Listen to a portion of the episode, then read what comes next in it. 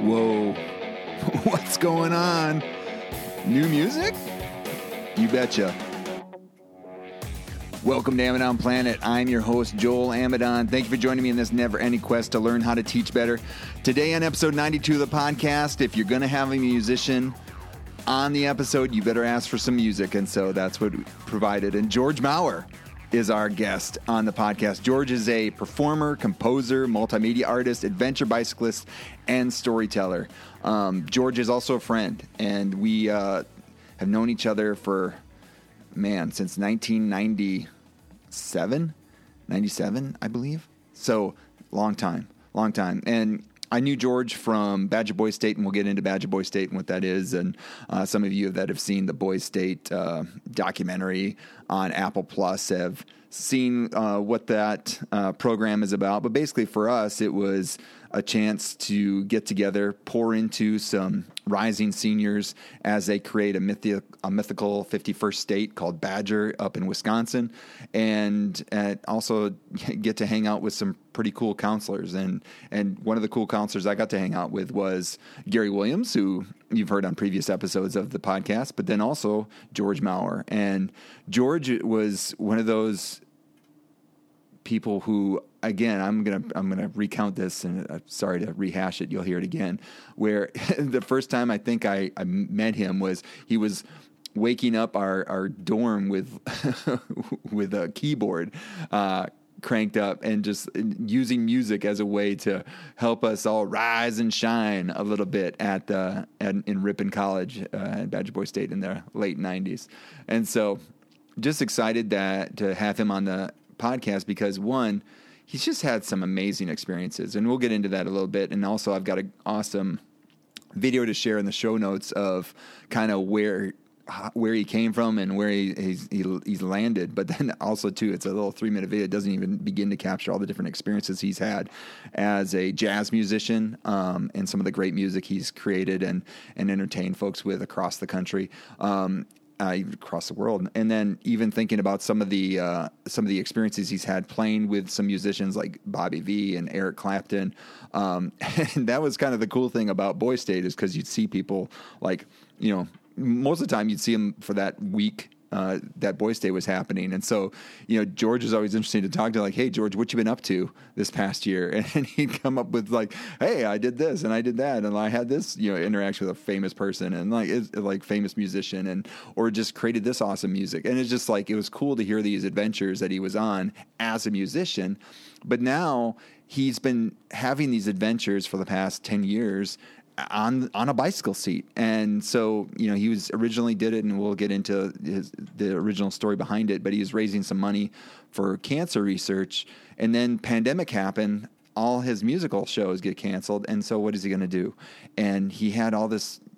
George, if you know George, he's always recording stuff, um, and so he's able to take those recordings and turn it into the uh, uh, recordings from the bicycle seat, and turn it into this amazing uh, performance and, and, show that he can now do with kids uh, and all the life lessons that he's learned on this uh, on these adventures and so he's kind of pivoted with what he can do with those experiences so he's still he's still very much a musician but then also he does these shows and wanted to come on and and I want him to come on and, and talk about this and share some of the learnings he's had because he's had an opportunity to do some some teaching through this experience. So what what lessons has he had? Just an actual conversation, but, but back and forth between George as a jazz musician and thinking about even some of those parallels in his how he teaches as well in some of these shows and then thinking about what are some lessons we can learn from that so lots of it's a interesting guy, interesting experiences, lessons to be learned for teaching, and then also just uh, just cool stories uh, to share. And so glad to have my friend uh, George Maurer on the podcast. So without further delay, here is uh, my conversation with performer, composer, multimedia artist, adventure bicyclist, and storyteller George Maurer. I was trying to think like what what was the thing from Boy State that I used to say? I know that you used to Fantastic. Yeah. well, fantastic. Welcome to Amidon Planet, George. How are you? I am doing great. I haven't heard you say the word fantastic in a long time. yeah. That was my like go to word, like fantastic. Yes. Yep. Everything. Everything. You would always say it underneath your breath just as something was going down. You know, it's like, oh no, fantastic. Fantastic. So yeah, George, I just I was calling back to uh thinking about how we first met. And again, uh I think it was I first met you, I want to say 1998, maybe Mhm. 97, It was in the- 90. I was was in the nineties, yeah. My first year as a counselor. And I think, I don't know if you were a counselor that year or you just came by to visit, but I remember you waking up our dormitory with your keyboard plugged in was- at, to 11. And yeah. I was a counselor, so because because uh, you know I just wouldn't randomly drive to Ripon, Wisconsin, to Ripon. College and wake up a dorm full of summer camp guys. So Yeah, yeah. And Badger Boy State, uh, for those, well, actually, you know, now a lot of people know what Badger Boy State is because you can point to that Boys State uh, documentary that was on Yep. Apple Plus, and a lot of people yep, saw Yep. that. But yeah, nine what nine hundred junior rising seniors like getting Yes. together to make a mythical fifty first state called Badger. exactly. yes, ever since 1939, uh, Wow. the American Legion created that program. And response initially to Hitler's Nazi youth programs, and it eventually evolved into the leadership program that it is. And every state except Hawaii. Hawaii is the only one that doesn't have a boys' state. Which you know we could go there and I- I volunteer think to start it. I think it would be a fantastic idea. That's right. How many years were you? I, I think I was a, counselor for 13 years, if I rattle off. this June will be my 25th year. Wow. 25th, yeah. Ooh. Yeah, A- a Yeah, pla- I, on I and see a off, I plaque mean- coming here. yeah, well, yeah, there'll be something etched on a piece of glass, and you'll go up and shake somebody's hand and smile for the camera. And, That's right. and there'll be a reception afterwards, and there'll be cookies and cake. So, That's right. oh, that's great. That's great. Uh, well, it seems like you've been, I mean, I was trying to like describe, you know, who George Maurer is. And like, I think your website does, it. it says like what, uh, musician, performer, multimedia artist. I was going to say storyteller, um, yep, adventure bicyclist. yep, yep. I mean, what, what else, what else could we capture there? I'm I'm relearning how to play the theremin, so uh, you can say thereminist. Thereminist. for uh, for a music creating new music for a show coming up. So um, and and and and Wurlitzer uh, theater organ player. I'm I'm I'm taking organ lessons to learn how to play pedals with my feet, so I can do some shows across the country. Uh, in a lot of these theaters that have restored uh, Wurlitzer organs, so Wow, that's awesome. Well, and Yeah. I and I know we. I was trying to like just even capture some of the experience I have with your music, and like so the George Maurer trio, right? The George Maurer Mhm. group, jazz group, yeah, jazz group. Right. in our 25th year as a band. Wow, wow. All eight of us still together. And, is that the same group that would do some of the the Christmas albums? Uh, yeah, yeah, yeah. Sniff the yeah. Mitten is my favorite one. For those that know Spinal Tap, it's a That's little bit of a riff off of Spinal Tap. Yeah. And Jazz Nog was the first one. Yes, I have both. Jazz Nog. Yep. so like George has been in my my household every Christmas, so we we pull out those and just love love that. oh, But, that's I mean, awesome. and and and again, just trying. I mean, that's just one part of it, but then also too, you toured with Bobby Vee for Yep. many years. Uh, like Yeah, a number of years I was his music director and orchestrator. Bobby V was a 60s pop icon. He charted a bunch of hits in the 60s. Uh, Take Good Care of My Baby. I'm like a rubber ball, come bouncing back to you. D- Devil or Angel. It goes on. yeah, yeah, and then through him uh, and his sons who kind of run um, all of that um, i've had the opportunity to work with the original lead cast of broadway's jersey boys uh, the guys that opened the show on broadway and they went on to do uh, their own deal and, and symphony shows so things i never thought i would find myself doing like learning how to play a theremin there. uh, or orchestrating for full symphony orchestra. Um, you know, but I was a composition major, and jazz musicians are improvisers, so we say yes, and then we figure out how to do it later. yeah, And and I think that's the great approach to adventure bicycling, bicycling too. So it's just to say, yeah, I can do that, and then figure it out later. yeah. well, it's like, and we'll put a link to it in the the show notes. But there's a, an awesome like overview video that you have that kind of describes like, hey, did all this, and now, yep. adventure bike bicyclist. So it's like, yeah, that's pretty something I never expected to be doing in my life. Yeah. So what what even started that? So what like okay, so you're doing all you doing the music stuff. Um, I'm I'm guessing you learned how to ride a bike as a youngin, but then like yep. okay, so then then what led to to this these bike adventures? Well, this is the story I tell, and actually, I'm I'm broadcasting to you from my live virtual studio that I uh, I appear on a lot of uh, smart boards across the U.S. in classrooms over the last couple of years, especially during the pandemic, and yeah. for about a year out of that. And so, when that question gets asked, um, I turn to a little bit of my technology. So I'm going to use a little bit of audio visual here. Okay. To kind of tell you how how I got into that. Um, and I think I got the volume right. But this is my friend Carolyn, and she was a school teacher from Little Falls, Minnesota. And one summer she decided she's going to bike all the way across the United States from Seattle to Boston. And uh, she was 48 years old. Uh, she decided to raise some funds for the Boys and Girls Clubs of Little Falls, Minnesota. And um, at the end of this adventure, she realized that she just biked across the United States, something she never expected herself to do. So she did other big things in her life, like learning how to play baseball at the age of 70 while battling cancer. Oh, wow. And she died a year later. Um, I had known her for many years because she would come to all my concerts. And so um, I decided that I was going to follow in her footsteps and raise some funds for cancer research. And um, built a bike, and her husband dropped me off at the same place he had dropped her off in Seattle. Oh, wow. And guess what? It took me 48 days to go across the United States and to follow her path. Um, she was a big baseball fan, so I sort of ended up the journey in, in front of uh, um, the, the, Boston uh, Red Sox baseball stadium there in Boston and said, I, th- I, think I'm finished. But I wasn't. Actually, every summer since then, I've been going across different countries like Iceland and uh, Sri Lanka and Vietnam, all these other countries that we're talking about, raising funds but in the process of doing this, um, I was learning about all kinds of uh, people and culture, different countries, and so I use that as sort of a springboard for talking to kids about, you know, uh, in the same way for me, how, how do we grow?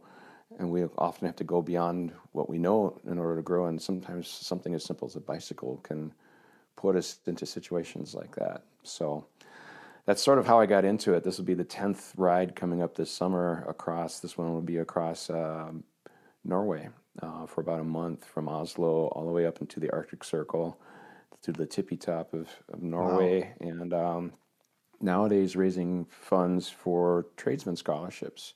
Mm-hmm. For the Illinois Manufacturing Association. This will be our third year in, in memory of a cousin of mine who was a big supporter and fan of mine, and she died of cancer a few years ago. And so we've named a scholarship in her honor, and, and we're giving out scholarships to people who want to go and learn how to build electric vehicles or do HVAC or anything that's related to the trades. So each one of these rides is connected with that sort of mission, that sort of motivation for me. Um, but along the way, um, I you slow down, you go very slow on a bike, so you can't help but notice things, meet people see things, um, smell things, uh, and stop, you know, take pictures and so on. So that's just sort of all how it's sort of swirled into this into this thing. So, and I that's love awesome.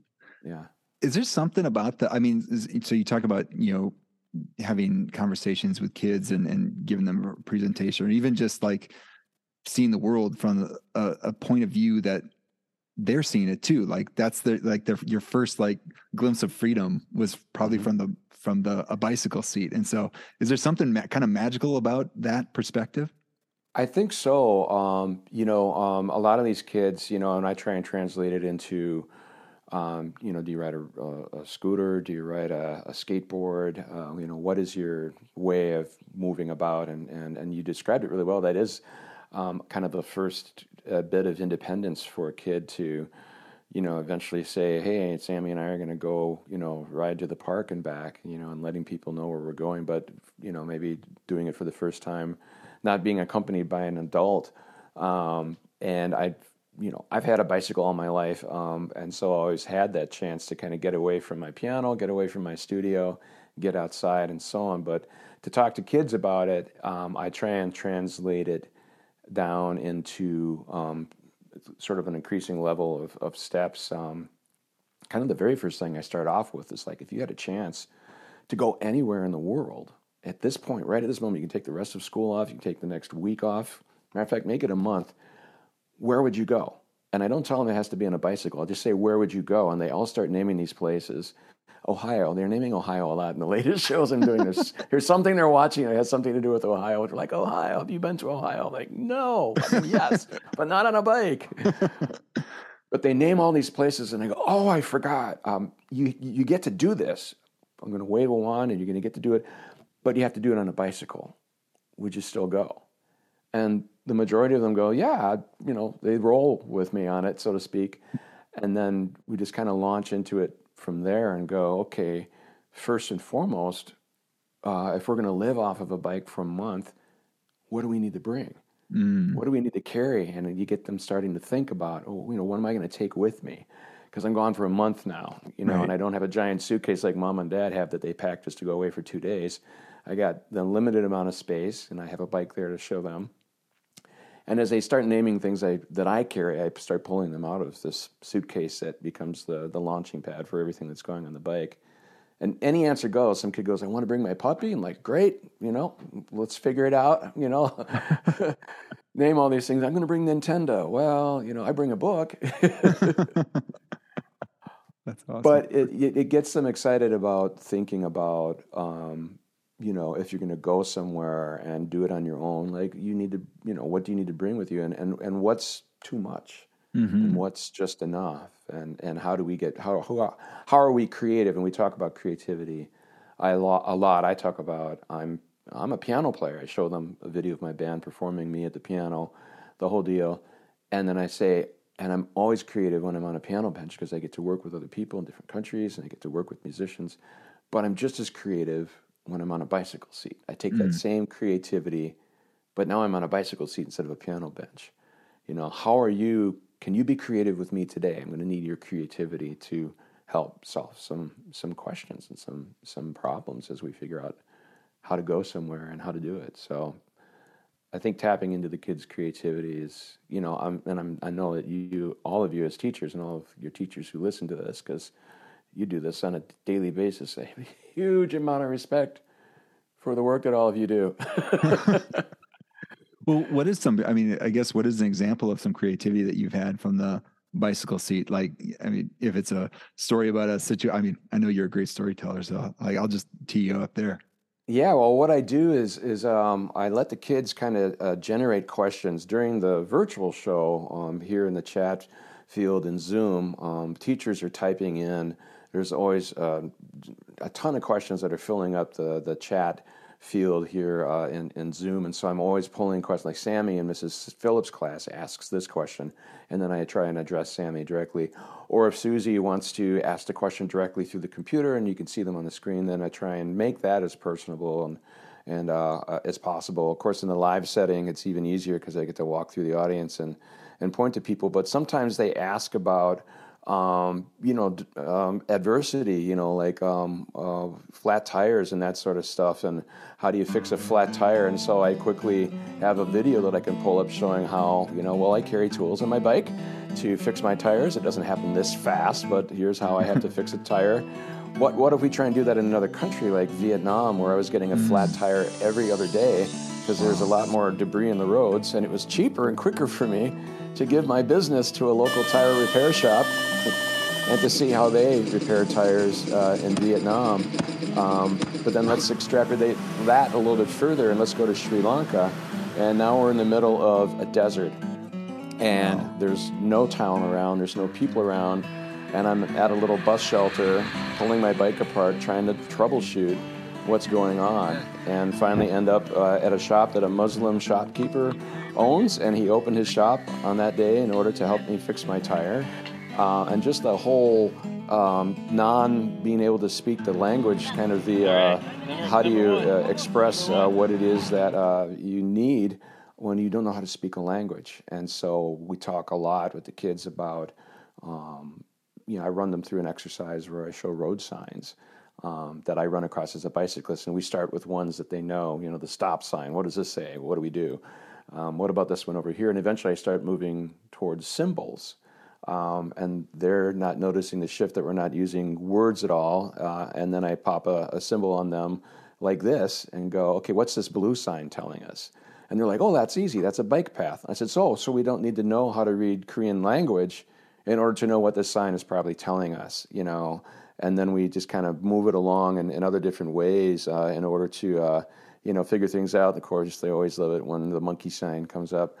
But um, uh, I, I, use um, uh, these little uh, opportunities to kind of get to answer the questions directly as they ask them to try and shift and move with where they're going with um, um, their questions because I have enough material that I've developed to be able to answer these questions with either an audio visual thing if we're in the virtual setting or we, we do it live you know in, in, the, in the school shows um, we actually one example of an exercise I do is okay, okay, we, we, we've biked all day long. We're going to set up our tent, get our camp going, and now we got to cook some food. Where are we going to get some water? You know, and um, uh, and and they have to think. And I said, okay, let's say that we're uh, in in Iceland, and so um, you know, um, you know, we talk about. Uh, um, I give them hints, you know, like, is there where can I get water? And they're like, oh, you can get it from that stream right there. But before we do that easy answer, I go, well, where's that water coming from? And eventually they look far enough into the picture and go, well, from the snow in those mountains over there. I'm like, well, let's go up there and, and investigate. And now I had an opportunity to pop my drone up into the sky, but we're not on a mountain, we're on top of a volcano, I tell oh. them. And I said, but this snow is here because this volcano's been asleep for, you know, 500 years. And so should I just dip my water bottle in the snow here and get in the snow this way? And they're going, no, no, you know, it needs to melt. And so we visit streams and rivers and water, waterfalls. And eventually we get to the point where I'm setting up my camp next to a stream. And as I'm talking about this, and this is rolling in the background, I get a few volunteers to come up with me, and we pull a water pump off of my bike. Um, and uh, I have the janitor or the custodian bring over a bucket of water.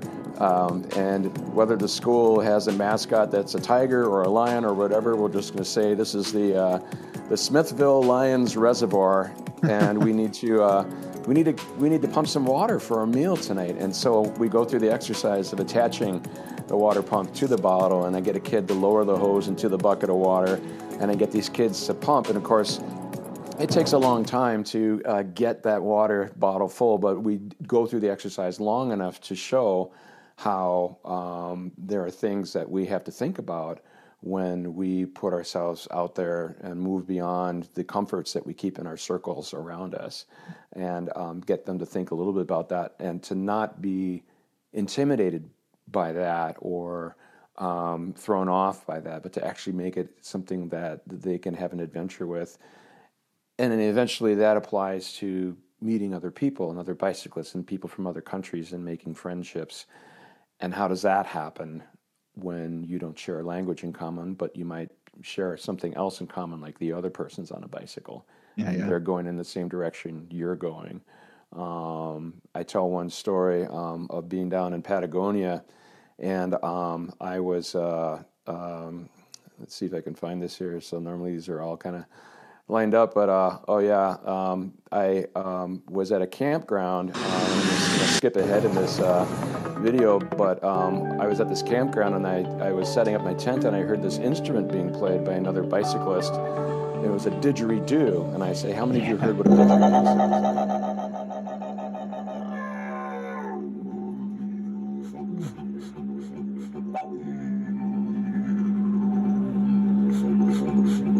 And this guy asked me through Google Translate, What's your name? And I said, My name's George. He says, My name's Washington. And together, we are George Washington.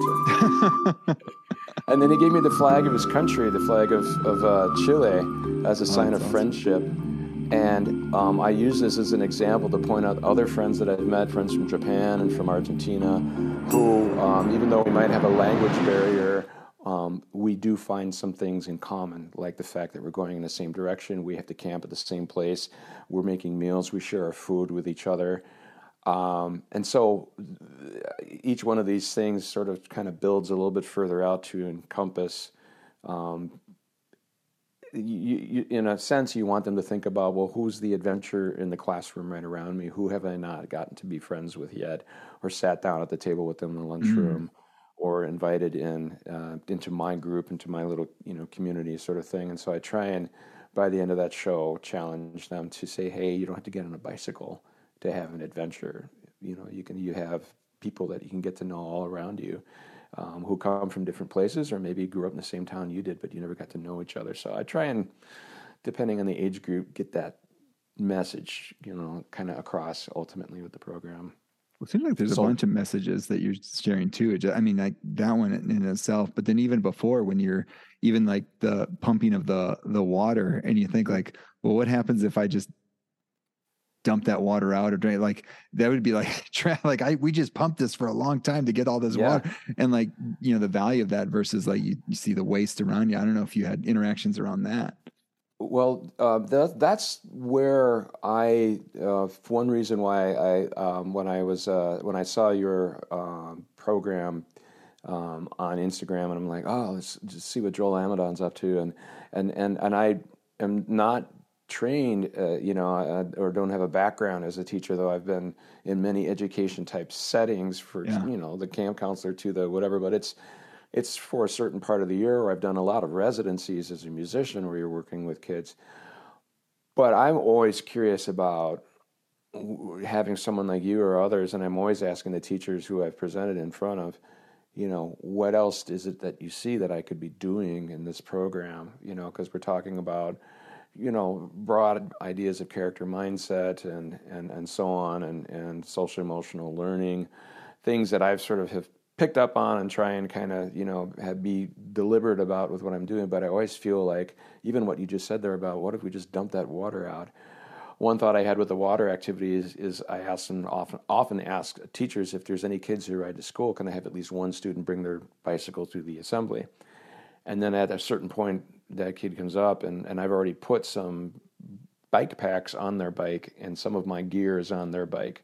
Like the food might be on that bike, but the water might be on my bike, or all the kitchen utensils might be in there. And so it's like, oh, where's, do you have, you know? And so the whole the whole asking somebody, you know, or to to share mm-hmm. kind of thing, and, and broaching that and setting that as an example. But there's all kinds of different things that are packed I'm sure, into all of these. And I'm just thinking about it and approaching it as a creative, as a creative person, as a yeah, person yeah. who, you know, works with video and, and audio mediums with, with my work, you know. Well, so. even like the decisions that you had to initially make with regards to what you want to bring with you like, yes, you totally could bring your dog with you, but now you got to bring food. Now you got to bring it like, like Carolyn thought she like, could fit a lawn chair on her bicycle. yeah, there you go. exactly. No, I have jettisoned things before on my journey. I'm kind of like, what, what was I thinking? You know, uh, even, I mean, and this is the 10th one coming up. I still have like this minimalist list of like, you only need this, this many, you know, layers of clothing or, or whatever. And of course, with, with Norway, I, you know, I'll be up in the Arctic Circle, so I'm going to have to be ready for some, you know, and Iceland prepared me for that. The interior, being on a fat bike in, in the interior of Iceland for a couple weeks, uh, really taught me about, you know. Which for those only looking at the isolation. audio version, you if uh, the video only would get a video version of this, like the oh, yeah. um, it looks like the moon. I mean, it looks like Mars. I mean, it, it, yeah, well, as a matter of fact, one of the one of the stories, the video stories that I uh, talk with the students is we go into the interior of Iceland. We talk about volcanoes and how um, how can life come back after a volcano has um, you know obliterated uh, a sheep pasture uh, um, and filled it up with uh, you know um, uh, all of the uh, the things that volcanoes throw out into the atmosphere and onto the ground.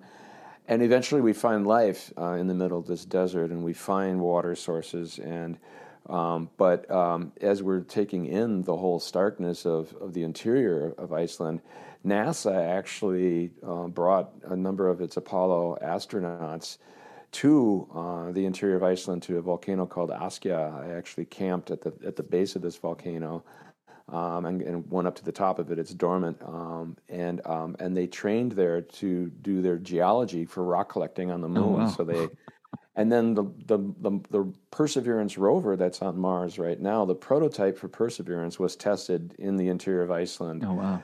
Um, and so they uh, I show prototypes of, of that rover working in the interior of Iceland, and I make that connection between Iceland and Mars, mm. and um, and even my drone that I'm using in the interior of Iceland, I can compare it to uh, Ingenuity, the the quadcopter that's uh, on uh, the Perseverance rover, oh, and we awesome. show the two of them side by side doing the work that they're doing, and, and you get kids to think about. I, I end that story by saying, hey, you know, maybe you're going to be the first one that set up a tent on the planet Mars. there you go. Ride a fat bike across Mars. So. That's right. Yeah.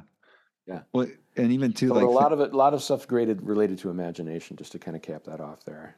Yeah. Well, even yeah. you know, just like the the creative solutions that you've provided. I, I think, I mean, and I think I caught this from a video that you designed the bike.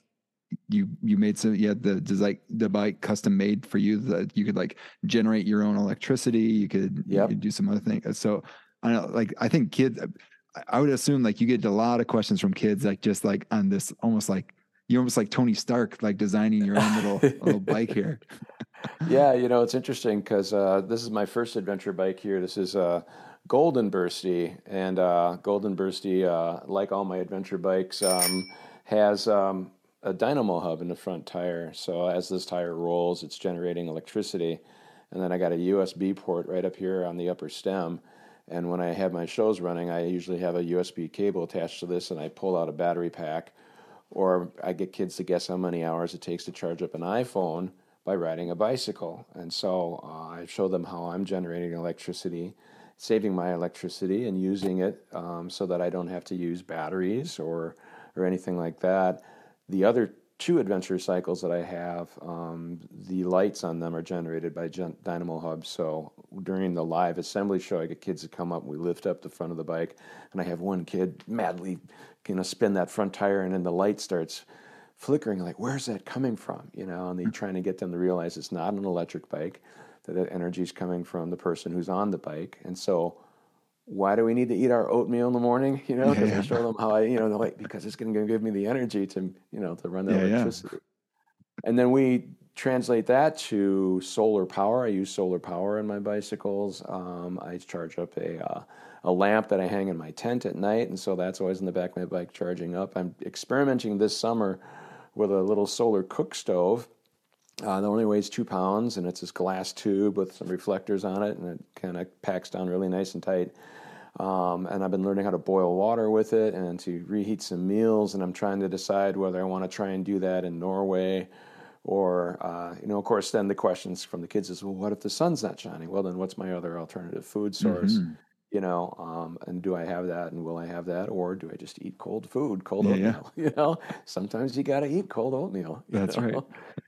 Well, yeah, well, we talk about energy, we talk about uh, solar power, we talk about wind generators, and I show them video footage of you know from from the vantage of the bicycle seat. Here's these big wind generators in Ireland or in the Faroe Islands or wherever it is that I'm at, and, and we get kids to think about um, you know what the word sustainable means, um, mm-hmm. renewable means, and even when I was in Iceland, I spent a month on um, an island off the north coast of Iceland in the summer of 2021 um, uh, I was spent two months in Iceland that summer. The first month was as a composer. I was doing a composer's residency in an old schoolhouse on this island that had been renovated into uh, um, uh, an artist's uh, uh, enclave.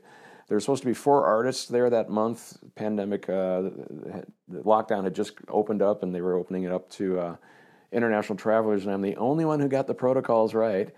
And the other three artists, unfortunately, didn't show up. So I had this whole schoolhouse to myself but twice a week, I would bring all my recyclables down to the harbor, uh, to the big community recycling bin that had about eight different categories. Like you really separated your stuff wow. out there. Yeah.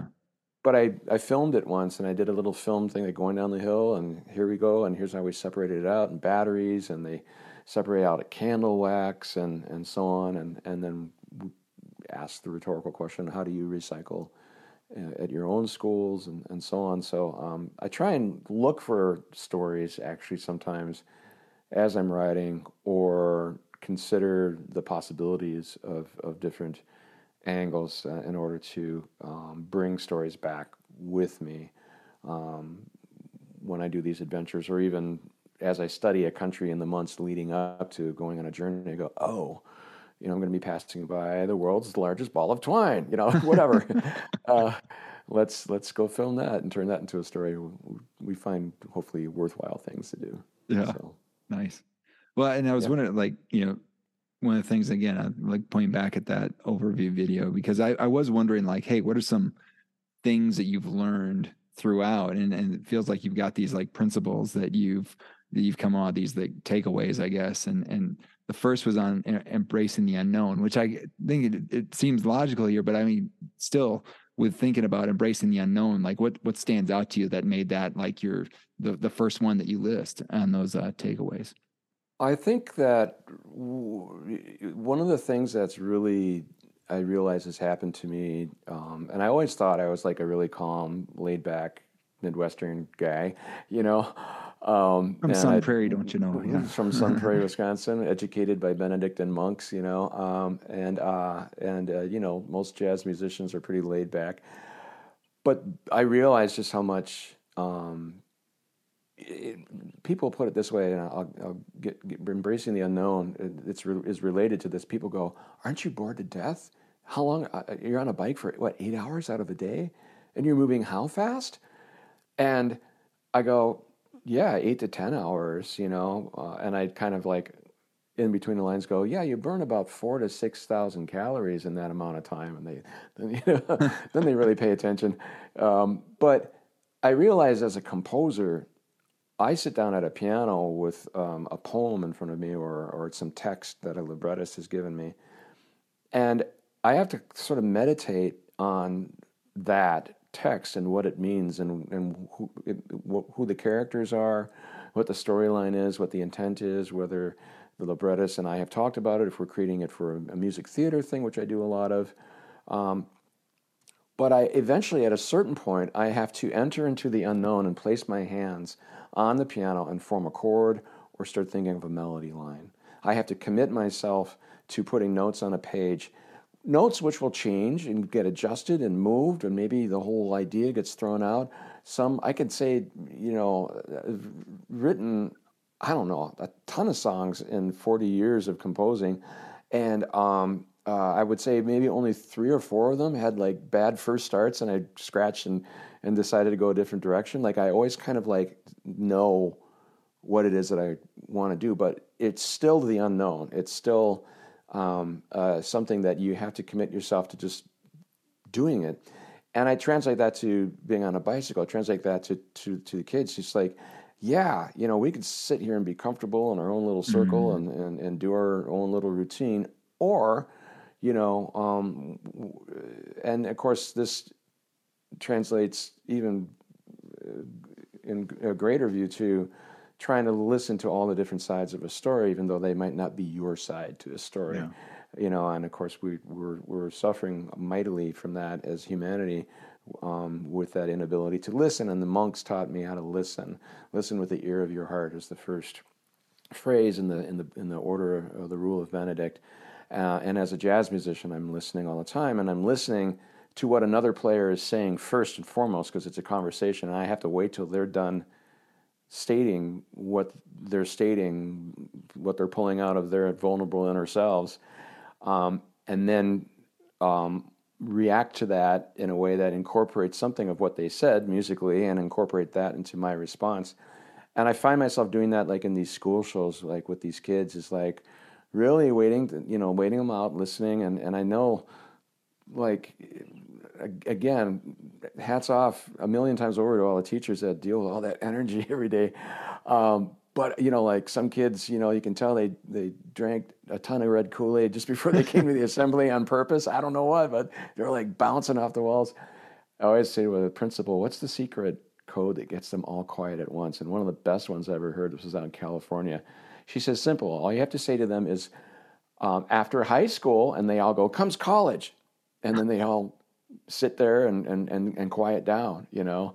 I'm like, great. I wish every school used one of these, but in those situations where you know um, uh, um, all that energy is happening, I try and do my best to listen, and and and going into the unknown, embracing the unknown, involves listening, because you your senses, you know, do have to sort of um, uh, be projected forward when you're on a bicycle, for example. Um, one of the examples I use in, in, my program is I actually use some of the uh, railroad tunnels that have been turned into railroad uh, rails to trails in central Wisconsin between uh, Sparta and um, Tommy Thompson's hometown. Elroy. Tommy Thompson's Elroy. The Elroy Sparta State Trail. Um, mm-hmm. and, in, and along that corridor are three old tunnels that these bike trails go long through. Long tunnels. Long tunnels. Yeah. And they're and they're dripping and there's moisture and there's you know and there's no lights except what you have on your bike. Um, or what you can see at the far end. And so we go on an adventure where we enter one of these tunnels with the bikes, but we slow it down and I start asking, what do, what do you notice is changing? And of course, mm-hmm. in, in the, you can see the fog and the, and the moisture by the light of the bike. You can hear that we test out the echo in there. Um, and so on. So it's it's a little bit of a combination of physics and science and you know biology and and geography. Um, kind of slip their ways into this, but it's all about getting kids to kind of um, notice these little unknown things being experienced from a bicycle where you don't have the windows of a car around you, you don't have a radio that you can turn up, you know, you um, uh, you you can't block out the world. You have to uh, um, confront it. Yeah. Well, I I love. I mean, I just I love the embracing the unknown, just from the aspect of thinking of the opposite. What happens if you don't? Like mm-hmm. you just you're where you're at. You know, like you're mm-hmm. you know, like it's it is like the the boring sort of thing versus like how do you uh you know take advantage of these opportunities that have been given to you, right? Yeah. I was a college admissions recruiter my first four years out of. Uh, I went to St. John's and uh, University and the College of St. Benedict up in uh, Collegeville, Minnesota. My first four years, I was an admissions recruiter in inner city Chicago uh, and all of Wisconsin. So I probably visited your high school. um, and um, uh, I remember being at a traffic light in the south side of Chicago one day and I was looking at all the billboards in the neighborhood, and on all these billboards were uh, advertisements for cigarettes and alcohol and bail bonds, and and and I had just been in the, the, the affluent suburbs just before that, and I remember seeing Lexuses and jewelry and vacations, you know, on the billboards there, and all of a sudden this just stark thing hit me. I'm like, wow.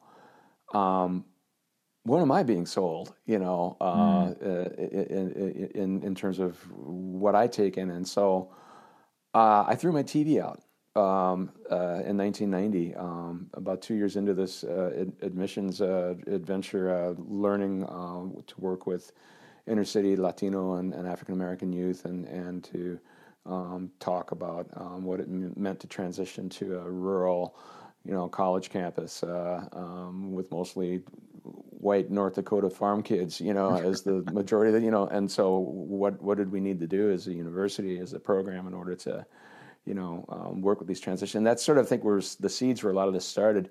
But I remember distinctly kind of going, I don't need a TV, you know, mm. I'm going to just so I became more of a of a radio um, person and, and, more like you know public radio or adventure theater or mystery theater or the stuff in the imagination of the mind and, and listening. And so, I, uh, you know, not everybody takes that route, but I, I, just decided, you know, yeah, I don't, I don't need to be sitting back and being entertained by something. I'm gonna try and go out and create my own kind of connections and adventures. And I, I don't know all the different ways that kids can approach that, but it's I guess it all comes down to that one teacher that we have, or you know that one class, or or uh, that one experience, like riding a bike across the mm. country.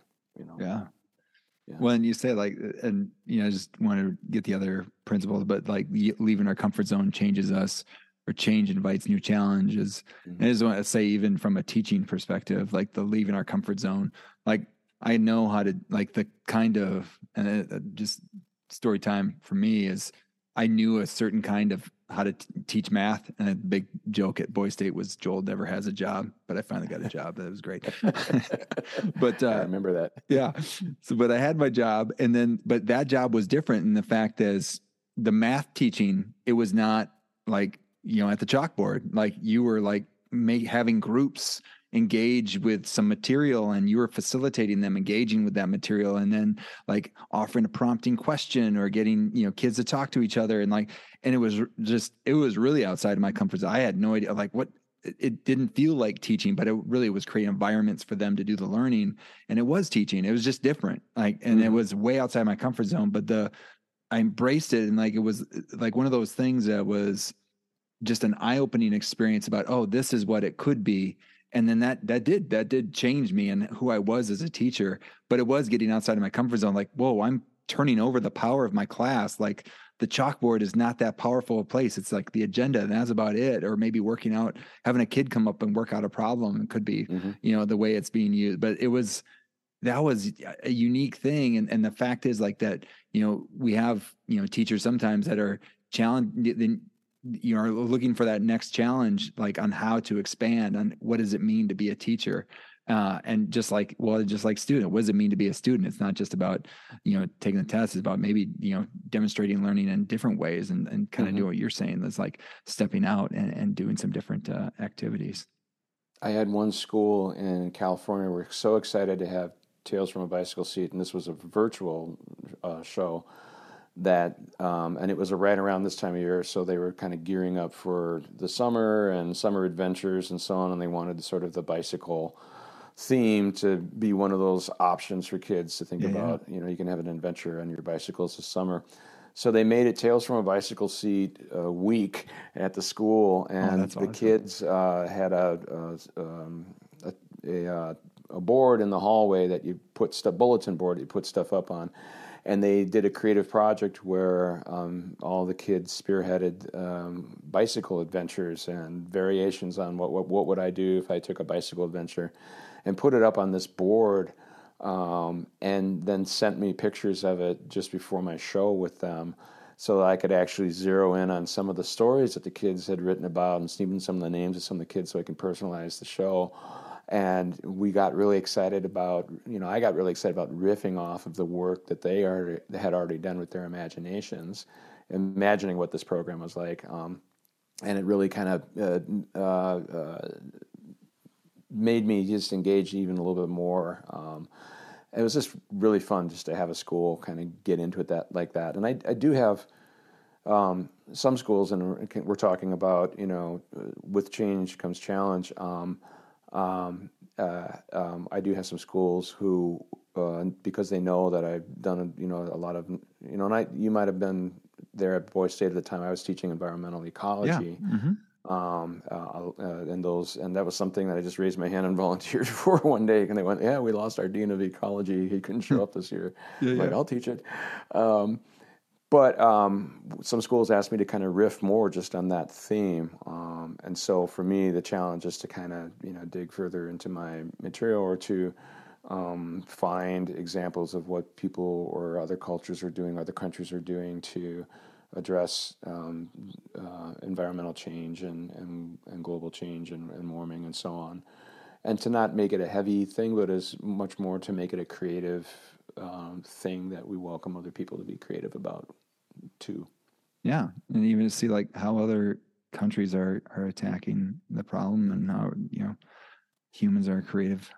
And, yeah, one example I use in Iceland is we when we visit one of the visits we visit a geothermal park. They actually have some towns in Iceland because Iceland is you know grew up out of the ocean because we got two tectonic plates rubbing against each other. We got a hot zone, a hot spot, and so on. There's all kinds of volcanic activity in Iceland and Icelandic people are like, yeah, yeah, okay, you know.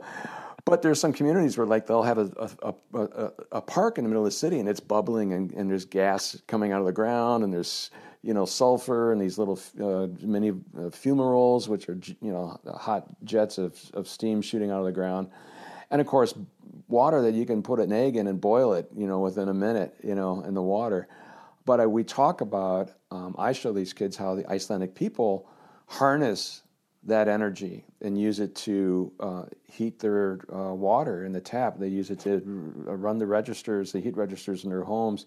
They heat their swimming pools with it. They even heat greenhouses with it because you can't grow anything more than potatoes, you know, mm. and moss yeah, uh, yeah. in Iceland, you know, and so they grow vegetables. Um, um, um, and uh, and between geothermal power and hydroelectric power, um, I talk about a country that 98% of its energy is renewable. Not not every country has that ability to do that, yeah, but it's just to show the creativity of, of, of these people and and and to extrapolate that back to say how can we you know how can we be creative here in our school and our homes and so on? Um, yeah. Um, every every every one of these situations is different for me which is what i love well i love that you get a chance to use your creativity I mean, it almost sounds like uh, you know, they're like the you talked about this last this school that asked you to, to riff more on uh, the environmental aspects of it and like having the experiences and then and then you know rearrange I, I, I imagine like you have all these like you know these jazz like uh skills and and aptitudes that are just being put into play where you're like oh i can just place this there and put this there like and turn this up a little bit and it's, it's sort of true, you know. Um, uh, I was my dad just turned ninety last week, and he's and um, um, I was uh, as we were sitting there celebrating and, and, catching up on things. I said, "Yeah, Dad, um, I find myself um, improvising um, with some of these younger audiences, and using some of the tactics that you used." with us kids, you know, mm-hmm. uh, to to re- redirect our energy. Redirect, yes. It's a way uh, I call it because um, you know we've all uh, all of you have teachers uh, more more so than myself but uh, have the situation where you know you're you're trying to you got this lesson plan you got the things set up and the whole class is there and um, and, you know it's right after lunch you know so they're bouncing off the walls or they're falling asleep whatever it is but there's that maybe group of three you know of course when it's someone new like me, they can get away with it. When it's when it's you, I know they're not going to get away with it. But there's like these three kids like decided they weren't interested in, in the program, so they had their backs to me and they kind of formed their own little group in the front row. And, and you know, the after high school comes college phrase wasn't working, and uh, the teachers weren't lifting their fingers to help me. I was on my own. And so I, w- I was getting ready to bring some volunteers up, and as I'm talking to everybody in, in the room, I knelt down with this group um, uh, next to them, still talking, but I joined their circle. I, I, got in there with them. You know, I kind of scooched myself in and and uh, and uh, and I said, "Isn't that right?" You know, and they looked up at me. You know, uh, uh realizing that uh, I had asked a question, and one of them said. Oh yeah, I said that's great because I knew the three of you would want to volunteer for me. Come on up here, this is great. Hey, let's give them all a hand, you know. And these kids, you know, blindsided, you know, got up and sort of broke the group up, and I brought them up for an activity and involved them in something that helped them participate a little bit more, and of course, make them rock stars to their fellow students because mm-hmm. they got to go up and be with the bicycle, right? Yeah. Um, you know, they went back to their places, and maybe they paid a little bit more attention. Um, and in that same group, uh, there was this little girl in the back. Um, God love her, and um, just uh, um, uh, off the wall, and and uh, and and, uh, and, and we were doing bicycle safety, and so I was asking everybody to participate by suggesting what we need to know about bicycle safety, and and she had had her hand up, and and I somehow had missed it. And I was just wrapping up the show. I was, doing, I was just writing the final thank yous, and I want to thank all of you. And she came marching straight up the aisle, came marching right up to me, put her hands on her hips, and she said, You didn't answer my question. You didn't ask. And I said, You know what? You're exactly right, because I was waiting for right for the very end of the show here to have your question. So ask your question, and let's, you know, and let's see what I can do to answer, you know. And she said, Well, I, f- I forgot.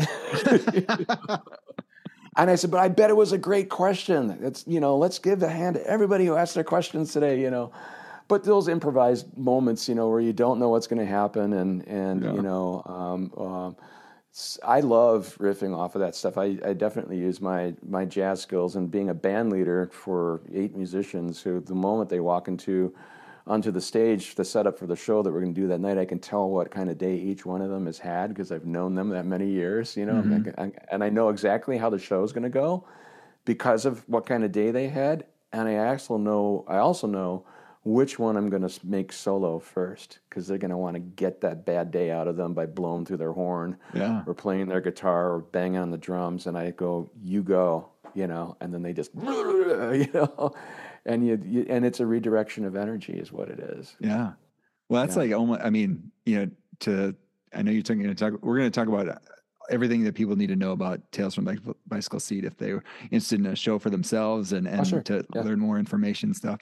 But also, too, I think, George, I really think there is something here about teaching because Mm-hmm. over and over again, I keep coming back to this idea that teaching is improv and like Mm-hmm. thinking about or, or even thinking about the you know all the different things that you're you're playing in like how do you where's the energy in the room you know the energy might be with these guys these people that are not paying attention to me all right how do we redirect that energy into what we're trying to do to accomplish the goals that we have and like Mhm. getting more thinking like that versus like uh rather um you know instead of thinking of it like improv, thinking of it like a play, like it's just going to go no matter what, the same beats every single time. Versus like, no, no, no, this is we we're we're playing with energy. We need, need to tap into creativity. We need to put these things in together in order to get accomplished what we want to. Um, and you know, knowing that you weren't expecting the the student to come marching up and saying, "Hey, I, I have I have a question," versus that could have been, you know, there could have been a way that you played that that would have just you know not taken advantage of the energy, would have just like left a bad taste in your mouth. But versus like yeah. that ended up being a congratulations for everyone that has a question, even though the question was not even remembered. So like there there's some definite stuff there with regards to thinking about just teaching in general. Yeah, you know, it reminds me there's a, a member of my jazz group who's 83 years old now, and I'm the age that he was at when he joined my group. So he was 57 Yeah. when he joined the George Maurer Jazz Group. He's now 83. His name is Jim, and um, when we go on the road or we go and do gigs, everybody's just quietly on Jim duty. Because Jim will sometimes wander into the wrong bathroom, um, or you know, will forget where the stage is or whatever. But um, he's a performer. He knows all. He's like comes out of the vaudeville school. I mean, he he he's the he'll tell jokes for eight hours in the car, you know, and and never the same joke, you know. And it just you don't. Where do you get these one liners, Jim? But he's been known to steal a solo from any number of us at any point because he can't see as well, and I park him near me at the piano so that when I can go like this, you know. But if I'm going to the horn player next to him, I have to be locking eyes with the horn player, and if they're not fast enough, Jim's going to think it's his solo, and he'll, you know, he'll start blowing on his horn. And my signal to my band is I'm going to take a solo. Is I just put my head down and start into the keyboard, you know, and everybody's supposed to read that sign. As George is going to take one now, Jim can't see, so he'll all of a sudden he'll take it, and I look back up like this, you know, and look over at my. We exchange eyes with the guys in the rhythm section, and they're like, "Yep, you just got punked by Jim again," you know. but that um, points out to me um, uh, uh, situations where you know, yeah, I mean, you don't want to. Obviously, you don't want to embarrass a student. Um, uh, you want to, in a certain sense, when you um, um, have, have a student ask a question or have a student come up and participate in an activity or whatever, uh, or students, um, you're turning the uh, the reins in a sense over to them um, and and and and helping them teach the very thing that you're trying to teach. Um, I mean, I can stand up there, or you know, I love the virtual shows, but I really love the live shows even more because I, you know, it's it's in 3D. You know, you you got the bike there in front of you, and and I try and I mean, th- it's wonderful with the technology that I have with with overlays and being able to seamlessly move from scene to scene and and so on, and and and and create these really, I mean, really utilize smartboards for what they're made for um, when we do this program and make it interactive. But there's something about just being able to, you know, uh, I can read an audience within the 20 seconds it takes me to walk on stage to get over to the piano. I know what kind of audience I have. When you're doing virtual and you got 50 classrooms in front of you on the screen and they're all muted, um, it's hard to get a bead on your audience um, uh, or to riff off of a particular um, signal that a student's saying, "Hey, I've got a great idea or a question, and I want to get your attention." So that's why I have to rely on the teachers a lot more. Yeah. for that. Well, What was the question? no, I, I, do. I just think that there is something to be learned there about just the the using the and, and just even what you said that last piece there about turning over the reins you know, at mm-hmm. times, mm-hmm. and you know, like just like you, you turn over the reins to some, and some kids just like Jim might steal uh, steal a solo every now and then. But you guess yep. what? That's still it's part of the show. You know, it's part of part of what yep. you're doing, and like just using that and going with it. Definitely. So what is? I mean, so you've done these shows for a while now. So what is the the best thing you've learned, or things that you've learned to help you teach better? We might have already touched on it, but maybe you want to emphasize it, or maybe you got something else to share. Um, I think the things that I've picked up on in the live, um, you know, in-person shows, um, um, one of the goals I have is to actually to rely less and less on any technology. That this mm. virtual setting allows me to do all sorts of really cool things. You know, uh, with a little slip of a button, button here, I can, you know, move from scene to scene and talk about different things. You know, really seamlessly. Um, but when you're in the live shows, I still am plugging into a projector or a screen behind me and, and have the same ability to advance through these scenes, but I'm relying only now and then on what's behind me. Um, what I'm trying to actually do more now is to rely on sound mm. um, and to use the sound of a brook or a raging river or um, elephants or different animals that I'm going to run across and using my ears as one sort of exercise. Um, and the rest of it is just sort of um, um, building an adventure from the ground up and starting with that blank slate and going, where would you go? What would you bring? Um, and let's load the bike up. Let's find ways to pack this all on the bike, and let's practice uh, getting to a camp and setting up. And where's our food coming from? Where's our water coming from? um, how you know, um, and, and and so there's little parts of the program that I'm still kind of fiddling with, you know, and kind of going, well, I can do this over here, I can do that over there, but I want to try and and, and have um, settings where now I can be outdoors, you know, um, uh, in a picnic shelter during the summer, you know, giving a, an afternoon program, which I'll be doing in, in July out in Pennsylvania and flying out and doing two shows. No, no screen, no projector. I'll have a small sound system with me. Um, but what are the components that I'm too reliant on just showing something on a screen versus yeah. storytelling, you know, yeah. which I love doing or um, those types of activities that will um, engage um, uh, a group of kids to, to, to, to, do an activity. So I'm, I'm looking for more kind of activity kind of based things. If any teachers out there have some ideas, um, I would, I'm sure you'll give contact information for me at the end of this podcast. I would love to hear um, ideas on that because I'm always looking to, to, um, to make the, the show even, you know, more genuine in that aspect. So, yeah. Well, like the, the things that you're talking about with regards to like your changing modality. So that was a big thing with the pandemic when we moved from a lot of face-to-face classrooms went online and like mm-hmm. we talked about this idea of resilient pedagogy. So like where ped- like the kind of teaching that is uh, agnostic around the modality, right? So mm-hmm. like, you know, hey, I'm I'm small PA, uh, no screen in Pennsylvania under, you know, in a park. Yeah. versus like on, Zoom with all the you know bells and whistles, uh, and like still being able to have integrity for the the, the kind of show that you're going to be providing. I, I, again, there's there's some teaching lessons to be learned there, George, about like what you're trying to do, and again, especially with regards to thinking about engaging and yeah. and, and engaging with who you're you're teaching to. It's not like it's the same show. It's it's different because you're the the the people within it are a part of uh, of who's contributing to it, right? Yeah, definitely. You know, um, this whole thing got started. Um, I was coming back from a month long bikepacking trip across uh, Patagonia and Argentina and Chile. So this was February of 2020 uh, into March.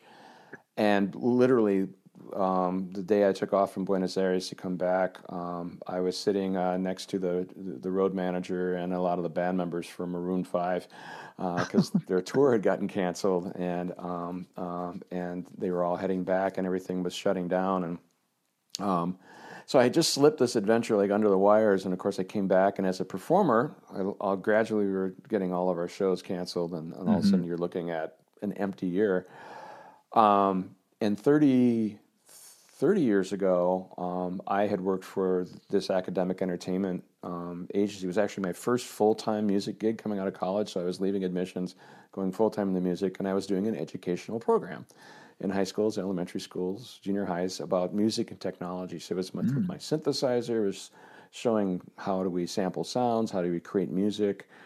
And I was doing like 10 to 15 shows a week from wow. like northern Minnesota to San Antonio, Texas, from Chattanooga, Tennessee to um, you know Denver, Colorado, and everything in between. Is the entire middle section of the United States. Um, and did that show for one year, and then had other opportunities. Turned it over to a friend of mine, and he's been running it ever since. Same show, but with his own spin on it. And um, that agency lost all of its edutainment uh, shows because the schools were locking down. But he said we can turn this into virtual because um, he knew all the technology. He knew how about using. I'm using a DSLR. I have a shotgun mic that's right below, uh, out of sight of the, the line of the camera here. Of course, you've seen the overlays with uh, everything I'm doing, and I'm and I'm using my own creativity. Um, but I was able to take all this material that I had already accumulated over seven years of bike yeah. rides at that point and stuff that I was already bringing into some sixth grade classrooms in Oshkosh with a with a colleague of ours um, in the Boy State program, and he was having me come in once a year and talk about Iceland, but to bring the bicycle in and talk about to his sixth graders about the movements of goods, ideas, and services across a, a landscape. But so I was already sort of sort of doing this, and so it was the opportunity for me since I had all this time on my hands, yeah, to be creative with all this GoPro footage and drone footage that I had filmed and stuff that I was using to tell people why I was raising money for cancer research and using those video stories to tell the story of being on the road and what I was learning in whatever particular country, and going, well, now let's use this to create uh, even something more in depth for um, uh, this program.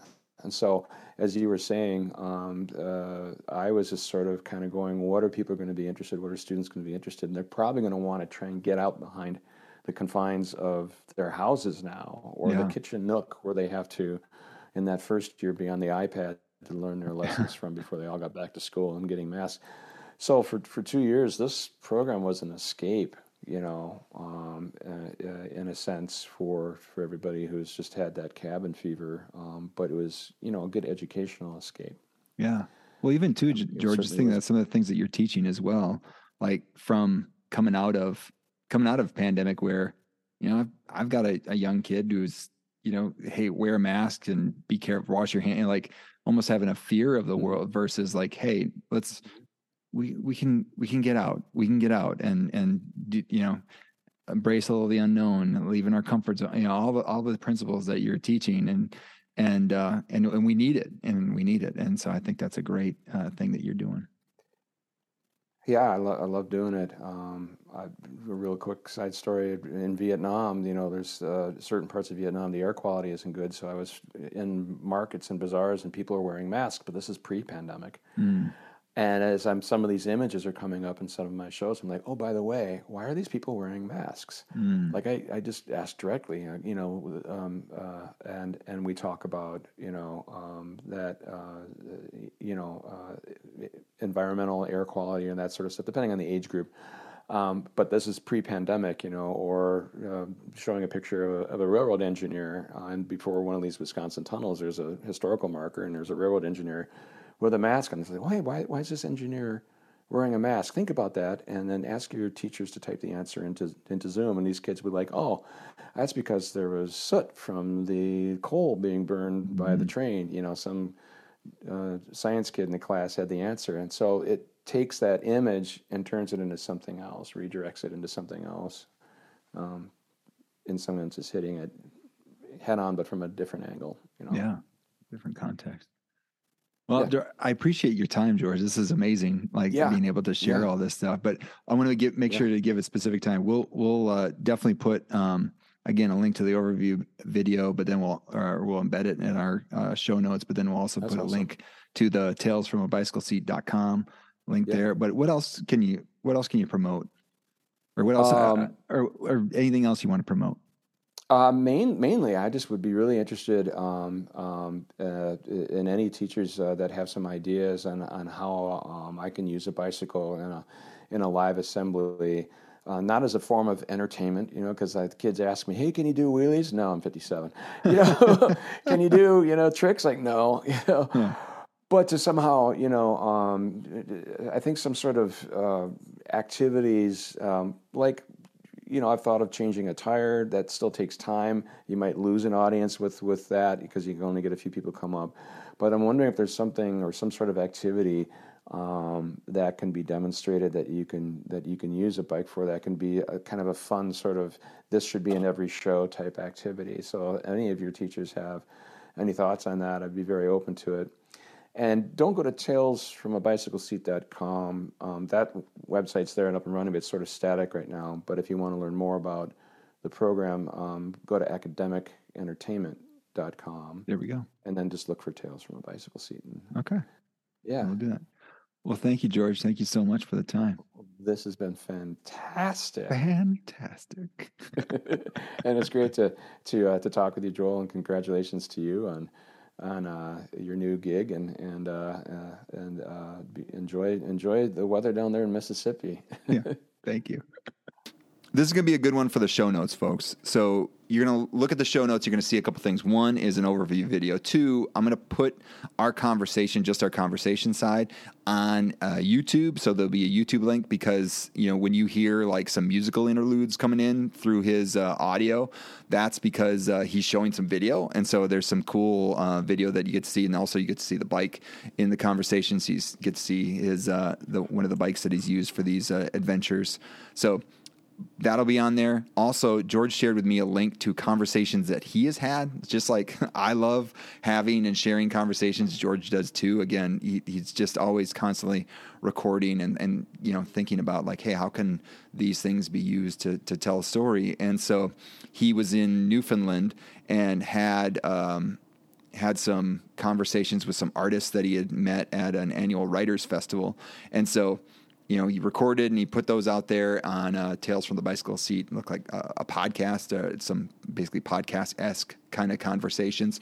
And so those are going to be out there. There's going to be a link there to those. And and and George again, like he makes this thing like, hey, how just this this chance encounter uh, from a bicycle seat has led to these amazing conversations that he gets to record and then share with us, and then we get to listen to them as well. So those are um, those are going to be out there as well in the show notes. And again, if you're maybe a teacher or an administrator or someone that's interested in having George come to and talk to your um, talk to your school or do a presentation for your school, the uh, link to academic entertainment will be there as well, so you can look and see about um, George's. Uh, opportunities to bring George either virtually or in person to your school. So just love that he love that more people get to interact with George and, and learn some of these lessons that he's had, and also too the uh, overview video that I share, and again, kind of captures just a snippet of what uh, George's life has been so far, and uh, and and get to see some of these amazing things he's done, both musically, but now from the bicycle seat as well. And again, I'm glad that he found a way to to share uh, share those experiences with the world, and also too thinking about how to make it better. And and what I love also is this idea of thinking about what his training over the many many years as a jazz musician and seeing how then he's like using some of those same experiences in um, in teaching kids. And so like thinking about what are the lessons we can learn there and still still reflecting on that. So just again thankful for george thankful for the opportunity to uh, have the conversation and thankful for the opportunity to share the conversation. So um, that's about all we're going to have. Uh, so again those show notes are going to be pretty important. So go to amidonplanet.com forward slash episode 92 again that's amidonplanet.com forward slash episode 92 um, and yeah so if you're looking for ways to support the podcast you can uh, subscribe, rate, and review, all that good stuff. Uh, share the, the podcast. Uh, had some really had our best month ever uh, last month, and I think that's all because of people that were sharing podcast episodes uh, with others, and so I'm just thankful for that. So it just um, it keeps getting better. So I appreciate y'all, and also too appreciate people reaching out and got some some episodes in the works that we're you know trying to arrange, and and so that's that's been good as well because people are supporting, people are listening, so people want to come on and share some stuff. So I'm excited about that. So again, subscribe, rate, and review.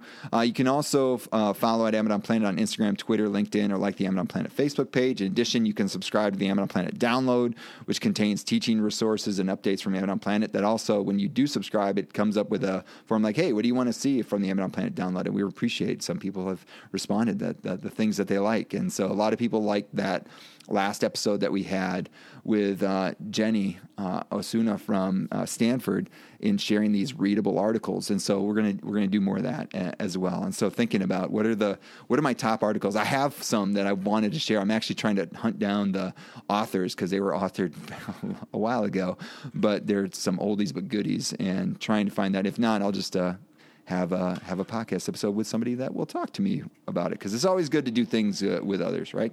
So uh, you can again subscribe to the Amidon Planet download. You can go to amidonplanet.com. There's a bunch of buttons to join the email list there. Um, you can also check out the Amidon Planet store, Amidon Planet Bookshop. Links are in the footer at amidonplanet.com, where your purchases support the production costs of the podcast. Um, thank you for spending time on Amidon Planet, and thanks to uh, George for sharing his time and expertise expertise on this episode. And also thanks to George for the music. Uh, so we, he uh, he's a musician and said, "Hey, you got some music to share?" And so he shared uh, the uh, kind of exciting uh, uh, music that we got to, to use at the beginning and end here. So thank you, George, for the music. and finally, thank you to all you out there for learning to teach better and be the good in the world by investing in the lives of others. This world is a better place because you have decided to use the gifts you have been given to serve others. Thank you for all that you do. Peace.